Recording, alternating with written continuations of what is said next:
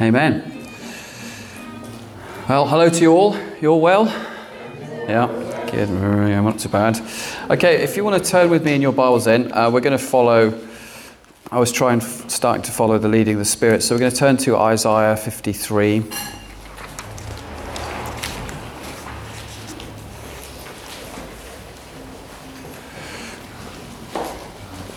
Thanks, Trish. Uh, glass is fine, thank you.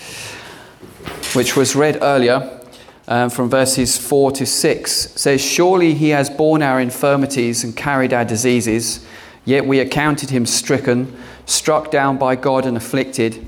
But he was wounded for our transgressions, crushed for our iniquities, and upon him was the punishment that made us whole.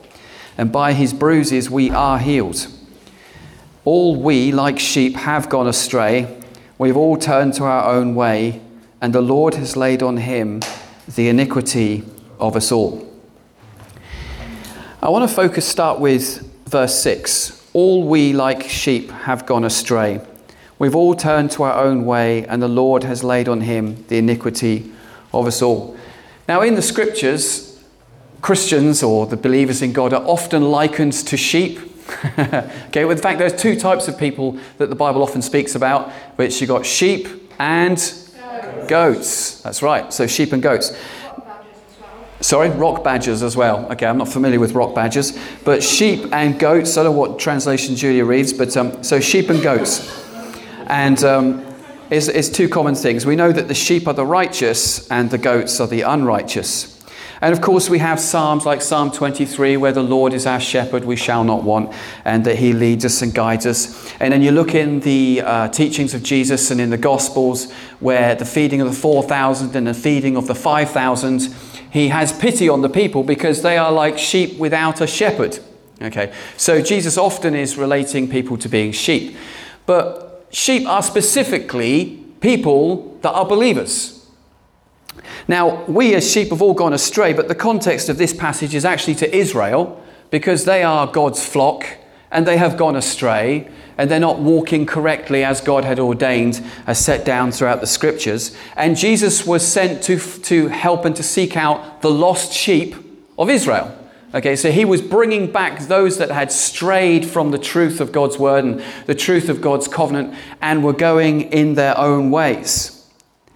But I often think, you know, because we read these scriptures and we, and we think, oh, well, that doesn't apply to me because I'm a Christian, I'm saved, I'm on the rock, blessed be the name of Jesus. So this doesn't apply to me. But sometimes I look at these scriptures and think, well, hang on, am I a sheep or am I a goat? Oh, don't answer, please. Am I, am I, that's a rhetorical question. Am I a sheep or am I a goat, right? Hopefully I'm a sheep. And, and uh, if I am a sheep, right, then we all, like sheep, have gone astray and we've all turned to our own way. But the Lord has laid upon him, that's Jesus, the iniquity of us all. We all, like sheep, have gone astray. What does it mean to go astray? It's pretty obvious, really. It means to come off the track, it means to come off the paths of righteousness. You know, it says in the Psalm 23, doesn't it? It says, uh, He leads me in the paths of righteousness for His name's sake. So if I'm going astray, it means I'm not walking on those paths of righteousness. And the paths of righteousness, what, what, what are the paths of righteousness? Is it just like, thou shalt not and thou shalt? Or is it something more than that? The path of righteousness is the path of the wisdom of God. In the beginning of wisdom is the fear of the Lord. And it's about this experiential walk with God. Jesus says in John 17, verse 3 or 4, I think, he says, Eternal life is knowing God. Eternal life is knowing God. And so I would say the quality of our eternal life which starts now, is, the, is also hinging on the fact of what is your relationship like with God? How well do you know Him? Are you walking with Him daily? Are we spending time with Him? And are we acquainted with His ways and walking in His footsteps so that we walk in the ways of righteousness? And the ways of righteousness are the paths of peace and the path of joy and the path of God's kingdom. It's the path of life. Jesus has come to give us life and life in abundance. But you can't have that abundant life unless you walk in the path and walk in the way of the Lord so that you can have His abundant life flowing in and through you. Because God will resist the proud, but He gives grace mercy to the humble. Now, Paul, when James wrote that, God resists the proud but gives grace to the humble, he wrote it to Christians, not to unbelievers. Amen? I think I've got my first ever wow there. Wow. all we like sheep have gone astray. We've all turned to our own way. And, and, and this, this, is, this is the quintessential thing. You see, a true Christian, no, no, no, we are all true Christians, but we all get days where we follow in our own footsteps, in our own desires, in our own inklings, and our own machinations rather than that of the ways of the Lord. Sometimes we would rather do things our way instead of God's way.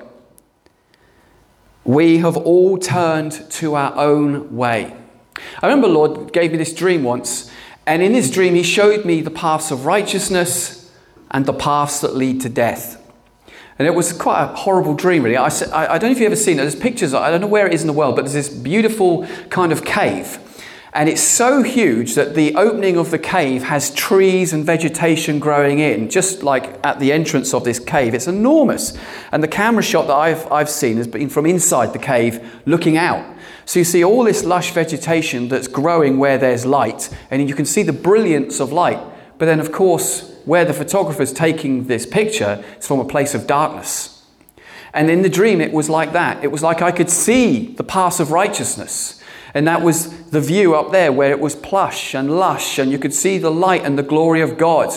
But there were so many people that were walking down into darkness, not knowing that it was leading to death. But they were happy to walk down those paths, and I couldn't understand it. And people were slipping up, and, and I won't tell you what they were slipping up in, but it, it, was, it was disgusting. And it was the ways of man, and it was the wisdom of man, and walking in their ways, and it led to death, and they had no idea. They loved darkness, and they loved the things of darkness, and they left the things of light behind them. God wants us to walk in His ways. We give ourselves so much trouble and so much turmoil in our lives because we simply don't do it God's way, but we simply choose to do it our way.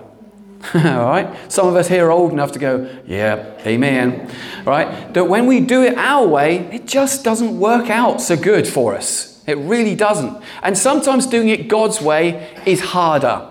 Sometimes doing it God's way is more costly. But the benefits, the rewards outweigh any problems or circumstances that you're going to go through. You know, as Paul says, the tribulation and the persecution that you are suffering now is, is but a glimpse in comparison to the eternal glories that await us. You know, what we do now is important and it will echo into eternity. We live for today. We're always like, I want what I want and I want it now and I want it for today. And if I have to wait three days for an Amazon parcel to get to me, that's a mighty inconvenience. Okay? Now that's the kind of that's the kind of way we live today. But when it comes to the path of godliness, it's about we're sowing today but reaping for the future. But you can have some of that now as well. You don't have to wait till you die. You can the more that we sow to the things of the spirit, the more we can have the fruit of the spirit in us. And the ways of the spirit is life, and the kingdom of God is righteousness, peace and joy.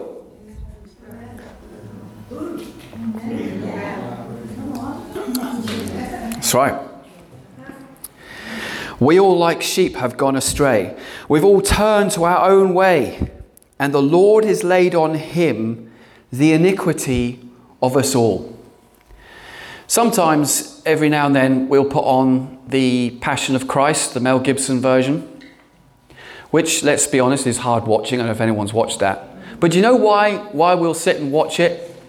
To remind ourselves of the gruesomeness and the graphicness there's no such word. Um, but the gruesomeness and, the, and the, the, the, horrendous atrocity that the cross is and what it does to people, and, and the brutal way that Jesus was whipped and taken to the cross. And people don't I, don't, I remember when it first came out, Christians say to me, I'm not going to put myself there, I'm not going to watch that.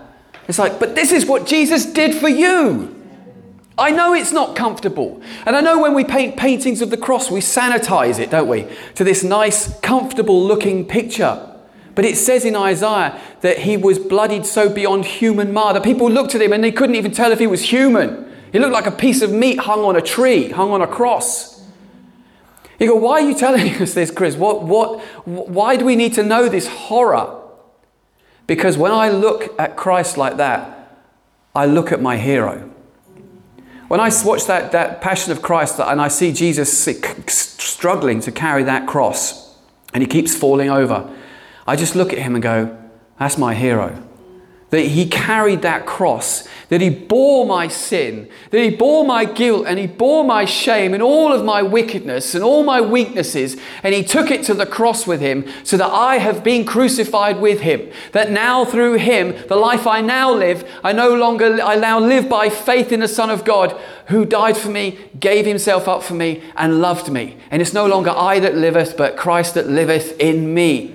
The old Chris Wickland is dead with all his fears, with all his addictions and inhibitions and all his old ways. It was nailed to Calvary 2,000 years ago. And now I am a new creation in Christ Jesus with the living Christ living inside of me. And that if I walk in his ways, I come into harmony with Christ. Hallelujah. Jesus wants us to walk in harmony. You know, the Bible talks about having Christ in us. But the scriptures also teach us about being in Christ Jesus. You know, there is that disconnect. I, I've, I felt this earlier in my Christian walk. You go, yes, Christ in me, the hope of glory.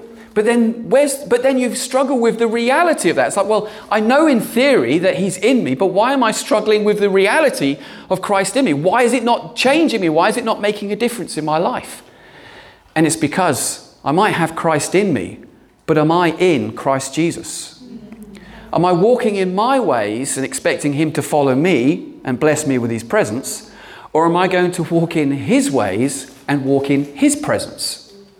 Amen?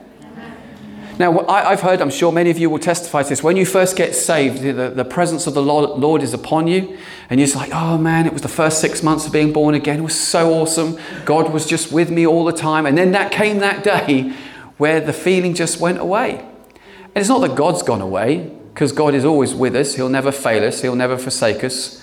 Do you want to let her in? It's Julie, She's a friend of mine. God will never, never fail us, never forsake us. He's always there.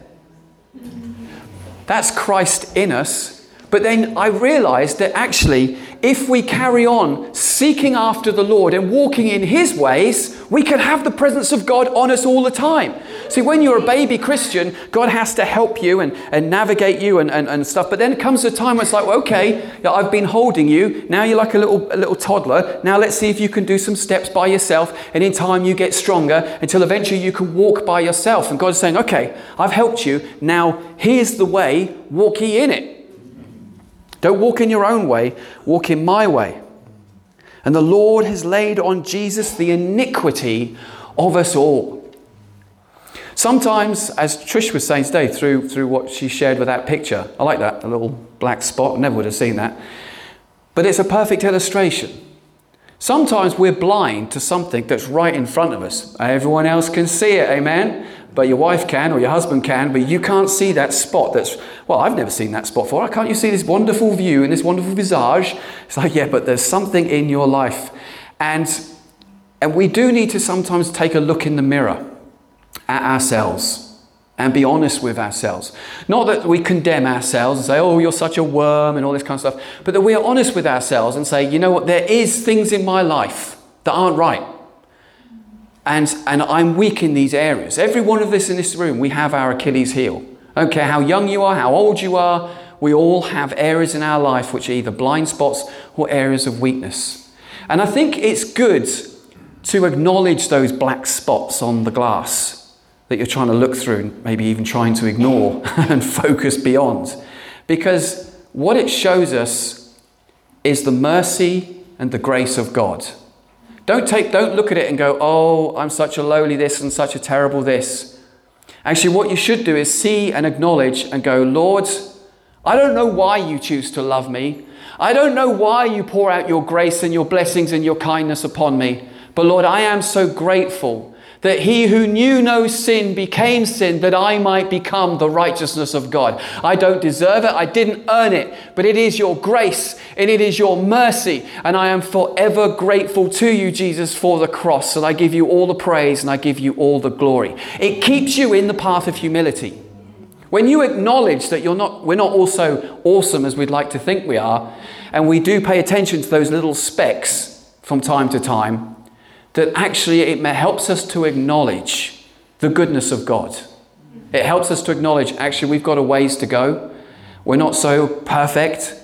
And then that helps us when we look at others. Because whether we like it or not, we all judge everybody. We shouldn't do, but we do.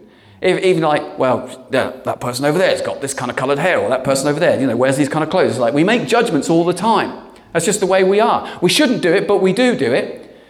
But when you know there but for the grace of God go I, maybe then that helps us when we look at other people thinking, well, actually, they've all got little spots on their glass. I've got plenty of spots on my glass. So maybe I should spend less time looking at their spots, looking at my own spots, and just thank God for His grace that He loves me irrespective of me. Amen? Amen. Sorry, you don't just clap. Surely he has borne our infirmities and carried away our diseases. Surely, surely he has. Surely he has borne our infirmities. Surely. Ah, uh, how else could you say it? Most assuredly, um, without doubt, absolutely, imperative, I can't speak uh, imperatively, absolutely with complete confidence and assurance, this is the truth. Surely he has, past tense, borne our infirmities and carried our diseases, yet we accounted him stricken, struck down by God, and afflicted. You know, well, I've said this before, when I read the Psalms, sometimes the Psalms are really dark. You're reading about, man, this guy is going through some serious stuff. But it's, it's mostly all the Psalms are about Jesus. Even when he says, My bones groan under the weight of my sin, you go, Well, Jesus is the sinless one. He, it's not about him. But it says in 2 Corinthians 5 that he who knew no sin became sin. So that sin that the person in the Psalms is groaning about is Jesus. And guess whose sins it is he's groaning for? Ours. So when you read that, you can identify with Christ and you can identify in some small way with the sufferings of the, of the risen Christ who died on a cross for us. And that's why it's called the Passion, because he absolutely loved you that much that he endured that kind of torture, that he endured that kind of pain because he loves us. He loves us, for God so loved the world that he gave us his only Son, that whoever believes in him shall not perish, but have everlasting life. And everlasting life begins the day you give your life to Christ. Hallelujah. It doesn't happen when you die, glory by and by, and you go to heaven. It happens the moment you give your life to Christ. And some Christians are walking around waiting to die because then they can like go to glory and get to know Jesus. You can start here. You can start now. You can start today. You can walk in the paths of righteousness starting now and walk in the peace of God that passes all understanding. Hallelujah. But as it says in Hebrews 4, we must contend to enter into this rest. This is not something that just comes to you, it's there, it's available to you. It's available right now. But you and I need to make a decision. I can make a decision right here and right now. I could get angry about stuff, or I could choose to walk in the peace of Christ and choose to be in the place of peace, or I can just work myself up and get myself real angry and real mad and be miserable to everybody. Yeah? We can all do it. We have a choice because Christ has given us a choice.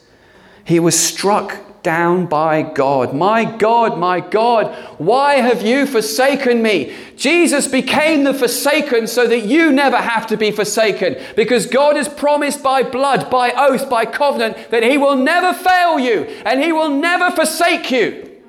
You don't have to go to hell because Jesus went there for you. You don't have to suffer the agony of spiritual death and separation from God the Father because Jesus did it for you. Hallelujah. What a God we serve. Hallelujah. He was wounded for our transgressions, crushed for our iniquities. You know, sometimes I meditate upon the stations of the cross, and when I meditate on the whipping post, you know, I, I count 39 lashes and I watch him take every one of those whips, every one of those lashes as they cut and tore into his flesh. And I hear his screams and I hear his agony. But I know that when he did it, he did it because he loved me. And he did it because he loved you. And that's why it's called the Passion.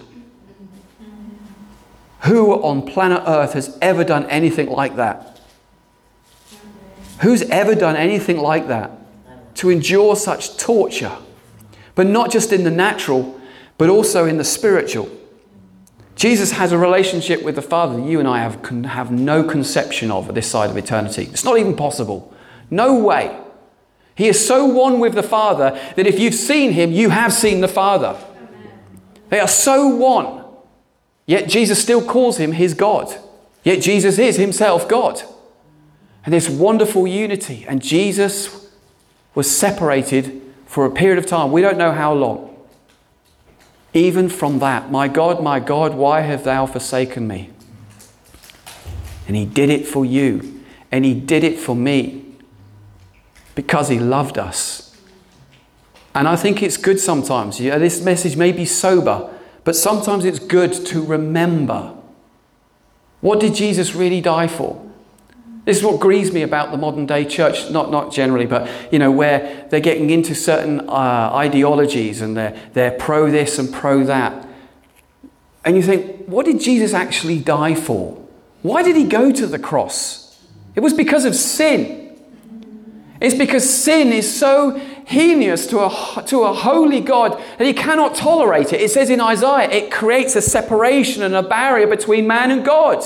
God doesn't want that barrier to be there. God doesn't want man to be separated from God. But that sin will separate us and send us to fiery hell. And God doesn't want man to perish. It's not his will that any should perish. And that's why he sent his only son through that barbaric, awful, cruel cross and the whipping post that led up to it and the agony in the Garden of Gethsemane because he loved us. Hallelujah. And because he so loved us, who wouldn't want to walk in the paths of righteousness? Who wouldn't want to live a life that is just sold out for Christ? He sold out and gave everything for you and for I. So, why wouldn't we want to give him our best? Give him the best of our time. Give him the best of our worship. Give him the best of all that we have. Jesus, you laid down your life for me. I, in turn, lay down my life for you. I will choose to walk in your ways. Your ways are not my ways, but your ways are highways. I will choose to walk in the highway of holiness. I will choose to walk in the footsteps of my Lord and my Jesus. That when the world looks at me, they say, that man or that woman is just like Jesus. As when they looked at Christ, they said, that is the Father. Jesus is living in us, and he wants to break out of us and He wants to use you and me to minister to all mankind in ways that we can't even begin to imagine. But, brothers and sisters, we must walk in the ways of the Lord. We must yield ourselves to Him. We must, like Jesus, as He was put to the cross, we must take up our own cross and walk daily. And what does that mean? Lay aside those sins that so easily beset us and pursue righteousness and be holy because I, the Lord your God, am holy. But what is holiness? Is it just about a list of do's and don'ts? Or is it something more than that? Jesus says, If you love me, you will obey me. Everything comes from love. You could get two people. You get a really religious person and someone that understands what it truly means to walk in the paths of righteousness. Externally, they both look exactly the same. Internally, their universes apart. One goes through a checklist. If I do this, I do this, and I do this, and I do this, maybe God will be pleased with me. But then you have the other one who's like, who understands and knows where he's at, but loves his God and wants to walk in the path of righteousness and walk in the path of wisdom, that he can come closer and closer to the living God every day of his life. oh man. People can get bored of hearing this. But how can you get bored of coming to know God? If you are bored coming to know God, then it's not God who you know. And I don't know what it is that you're doing, but it is not the living God. Because if you know the living God, He is the least boring being in all of space and time. He is the creator, He is the poet, He is an artist, He is the scientist, He's your friend, He's your lover, He's your rock, He's your shield, He's your fortress, He's everything you could ever imagine and beyond anything you could imagine. God is not boring. God is your friend. He is your father. He is your lover. And He wants to walk with you and be with you. And so, church, I want to end with this. Let's learn to walk in the ways of the Lord. Let's walk that highway of righteousness. Let's endeavor to more closely walk alongside Him. Because did not Jesus say, Be yoked to me? Be yoked to me. Don't be yoked to something else. Walk next to me. My burden is light. My way is simple. Like an oxen with a yoke, tie yourself up to Jesus and learn to walk in step with the Master so that you too can become just like him. This is the way of the Lord, walk ye in it. Amen. Amen.